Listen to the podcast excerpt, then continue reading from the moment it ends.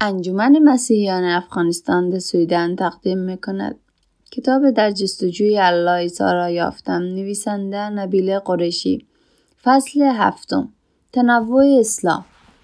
سال 1989 برای جماعت ما بسیار مهم بود. صدمین سالگرد فرقه ما یعنی فرقه احمدیه اسلام بود. و مردم از سراسر دنیا در انگلستان گرده هم آمده بودند. تا این صده را جشن بگیرند.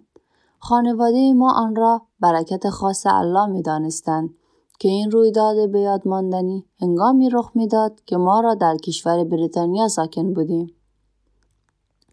و ما هم در میان دهها هزار مردم شرکت کننده خواهیم بود. جشن دهمه انگلیسی شهر تیلفورد برگزار می شد. جایی که چادرهای بسیار بزرگ برای سالن گرد همایی برپا شده بود و چمنهای لگدمال شده مسیر رفت آمد بود. چادرهای بسیار برای نماز خواندن، غذاخوری، پخش برنامه از طریق ماواره و فروش یادواره وجود داشت. کارگزاران سیاسی و مهمانهای افتخاری دیگر نیز از سراسر دنیا برای شرکت در این نشست دعوت شده بودند و افراد بسیاری پیام سازش و همزیستی فرهنگ ها را با خود به همراه آورده بودند. کارگزاران سیاسی زن تنها, تنها زنانی بودند که اجازه داشتند در محوطه مردان باشند. محوطه زنان تا اندازه نزدیک به محوطه مردان برپا شده بود ولی دوتا از آنها جدا بودند من هنوز آن اندازه خودسال بودم که بتوانم وارد بخش زنان بشوم البته بدون اینکه سرم را بلند کنم و من اغلب بلند می‌کردم آنجا از جای مردها خیلی باشور و بانشادتر بود. زنان لباسهای رنگاوارنگ پوشیده بودند. با صدای بلند میخندیدند پیوسته صحبت می‌کردند و به کل سخنرانی هایی را که از بخش مردان برای آنها روی صفحه نمایش بخش می‌شد نادیده می گرفتند. آنجا بین مردان فضا خیلی جدی بود و برای یک کودک 6 ساله جدی یعنی کسیل کننده. در طول یکی از نشست های مهم من می‌خواستم از سالن زنان به بازار مردان بروم که در آنجا نشانه هایی با طراحی ویژه برای یاد بود میفروختند. در بین راه مرد خردسالی که سعی داشتم از کنارش بگذارم شانه را محکم گرفت. این به هیچ وجه نشانه خوبی نبود. او مرا چرخاند دستش را به نشانه هایم گذاشت و مرا به سالن اصلی مردان هدایت کرد. او مرا در جلوی سالن و خوب نزدیک به خودش نشاند. او همه این کارها را بدون اینکه کلمه بگوید انجام داد. ولی با نگاه خیلی خشنی که به مکت هرچه نیاز داشت بگوید گفت بنشین و به سخنرانی گوش کن تا به امروز نمی‌دانم آن شخص که بود ولی خب می‌دانم که در گرد همایی جماعت نباید از یک رئیس سفید نااطاعتی کنم. پس توجهم را به سخنرانی پرداختم. نشان یاد بود باید منتظر میماند. سخنران یک مبلغ مذهبی از پاکستان بود که لحجهش موجب می‌شد به سختی بفهمم چی می‌گوید. زبان مادریش پنجابی بود. زبانی نزدیک به اردو که در روستاهای پاکستان صحبت می شود. او لحجه و کاربرد فعل پنجابی را بدون کم و کاست وارد زبان انگلیسی می کرد. نتیجه آن به هیچ وجه خوشایند نبود. خوشبختانه پیام او یکی از پیام های اصلی گرد همایی همگانی جماعت ما بود که پیش از آن بارها شنیده بودم. او از این حقیقت که ما مسلمان هستیم دفاع می‌کرد. مسلمانان دیگر ما را به عنوان مسلمان نمیپذیرند.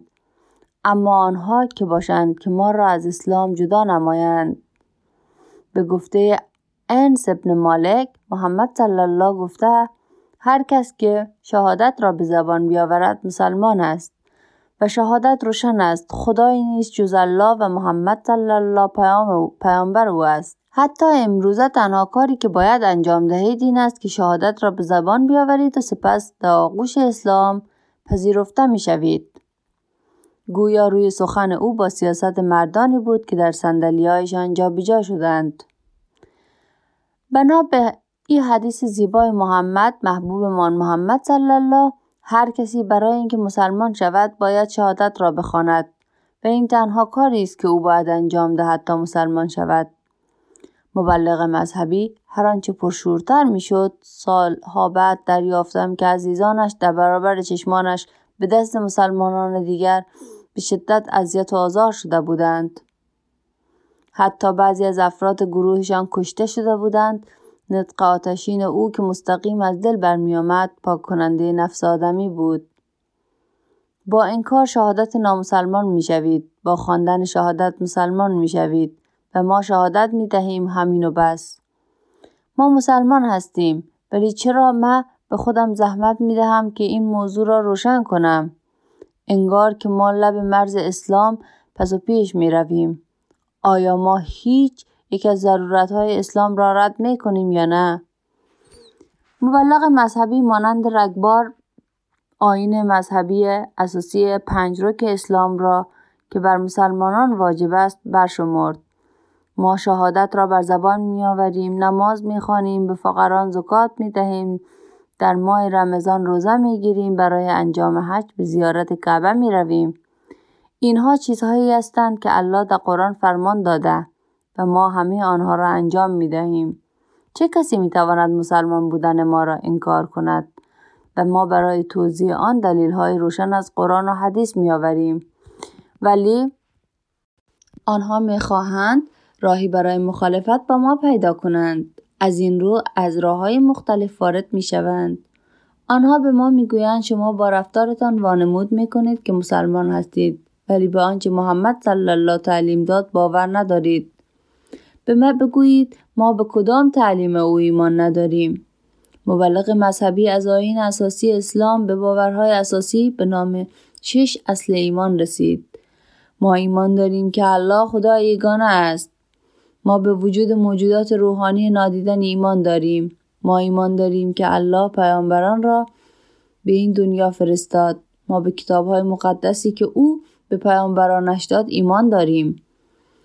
ما به روزی به روز داوری ایمان داریم. ما ایمان داریم که فرمانهای الله بر جهان حاکم است. ما به چه چیزی ایمان نداریم؟ ما تعلیم های دروغین را باور نداریم. ما مانند شیعه بر این باور نیستیم که الله اشتباه کرد اجازه داد ابوبکر خلیفه شود. ما مانند سنی ها باور نداریم که می‌توانی به نام الله مردم را بکشی. چه رسد به این به اینکه مسلمانان دیگر را بکشیم؟ اینها باورهای بسیار نادرستی هستند که اگر ما نیز به آنها ایمان داشتیم جدا کردن ما از اسلام موجه می‌شد. مبلغان مذهب احمدیه معروف بودند. به اینکه هنگام شور و هیجان در مورد موضوعهای حساس جانب احتیاط را نگه می داشتند. کلامی که به کار می, برد تحریک کننده بود ولی حقایقی در آن بود. او به اختلاف اصلی مسلمانان اختلاف بین سنی و شیعه اشاره کرد. سه شاخه اصلی شیعه وجود دارد و با هم از نزدیک به ده تا 15 درصد از مسلمانان دنیا را تشکیل می دهد. آنها باور دارند که حاکمیت در سطل اسلام از طریق خاندان محمد انتقال یافت. از این رو پس از مرگ محمد نزدیکترین مرد خیشاوند او باید ردای رهبری اسلام را به تن میگرد که آن شخص علی بود. با این حال هنگامی که محمد مرد هیچ جانشینی برای او تعیین نشده بود. مسلمانان ابوبکر را به عنوان اولین خلیفه برگزیدند. در بیشتر موارد کسانی که خلیفگری ابوبکر را به رسمیت می‌شناسند پیرو یکی از چهار مکتب سنی در اسلام هستند و آنها 80 درصد مسلمانان جهان را تشکیل می دهند. 5 درصد باقی مانده کسانی هستند که به راحتی در یه هیچ یک از این دسته ها جا نمی گیرند و ما یکی از آنها بودیم.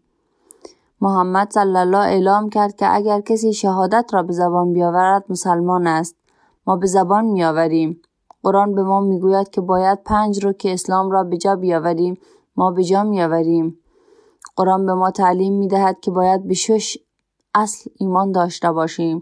ما ایمان داریم. پس چرا آنها ما را کافر می‌خوانند؟ آنها ما را کافر می‌خوانند زیرا ما در دو واژه از قرآن را مانند آنها تعبیر نمی کنیم. دو واژه خاتم الانبیین آخرین پیامبر در ذهن این مسلمانان تعلیم ندیده و خشن. اختلاف بر سر این دو واژه دلیل آن برای کشتار برادران مسلمانشان است. استغفر الله. اشاره امام به ادعای جنجالی بنیانگذار فرقه ما میرزا غلام احمد بود. او پیامبر زیر دست محمد بود. بسیاری از مسلمانان می‌گویند به دلیل آیه چل از سوره 33 احزاب آمدن هر گونه پیامبری پس از محمد ناممکن است. به موجب آن میرزا غلام احمد پیامبر دروغین و پیروانش نامسلمان می‌شناسند. از این رو صدها شاید هزاران مسلمان احمدی در کشورهای مانند پاکستان و اندونزی به دست مسلمانان متعصب کشته شدند آنها مذهب صلح و دوستی را به مذهب خونریزی و خشونت تبدیل کردند. ولی انشاءالله الله اسلام را از طریق احمدیه اصلاح خواهد کرد. او از پیش امام زمان منجی موعود را فرستاده و جانبان او از سوی خدا خلیفه شدند. خطای احمدیه حتی ادعای بزرگتر از این بود. او درباره خودش گفت که به هیچ وجه یک پیامبر جدید نیست. او دلیل آورد که مردم ادیان بسیاری چشم برای بازگشت مسلم... پیامبرانشان هستند. یهودیان چشم برای ایلیا هندوها چشم برای کریشنا بودیها چشم برای بودا و مسیحیان چشم برای عیسی هستند. احمد ادعا می‌کرد که او همه این شخص هاست که در یکی گرد آمده. بالاتر از آنها جانشینشان ادعا کردند که خلیفهگری تازه‌ای برپا کردند. ادعای بسیار توهینآمیز به مسلمانان جهان که هنوز چشم برای خلیفه آخر بودند. چه کسی می‌تواند از الله مکارتر باشد؟ او مکارترین است.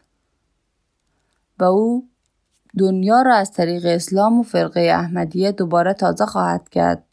حتی شیطان نیز نمی‌تواند این امر گزیرناپذیر را تغییر دهد. هنگامی که مبلغ مذهبی این را گفت چند نفری پراکنده از میان جمعیت فریاد زدند تکبیر هزاران مردی که در چادرها گرد آمده بودند یک صدا پاسخ دادند. الله اکبر! دوباره شخص دیگری با صدای بلندتر غرید تکبیر! همه دست مردم با شوری برانگیخته فریاد برا... برآوردند. الله اکبر! احمدی ها تمایلی به دست دادن برای تشویق ندارند. به جای آن یکدیگر را به ستایش الله و درخواست برکت های او هدایت می کنند. مردمی که فریاد زده بودند تکبیر در ادامه برای تقویت جمع, جمع مسلمانان آنجا فریاد می‌زد.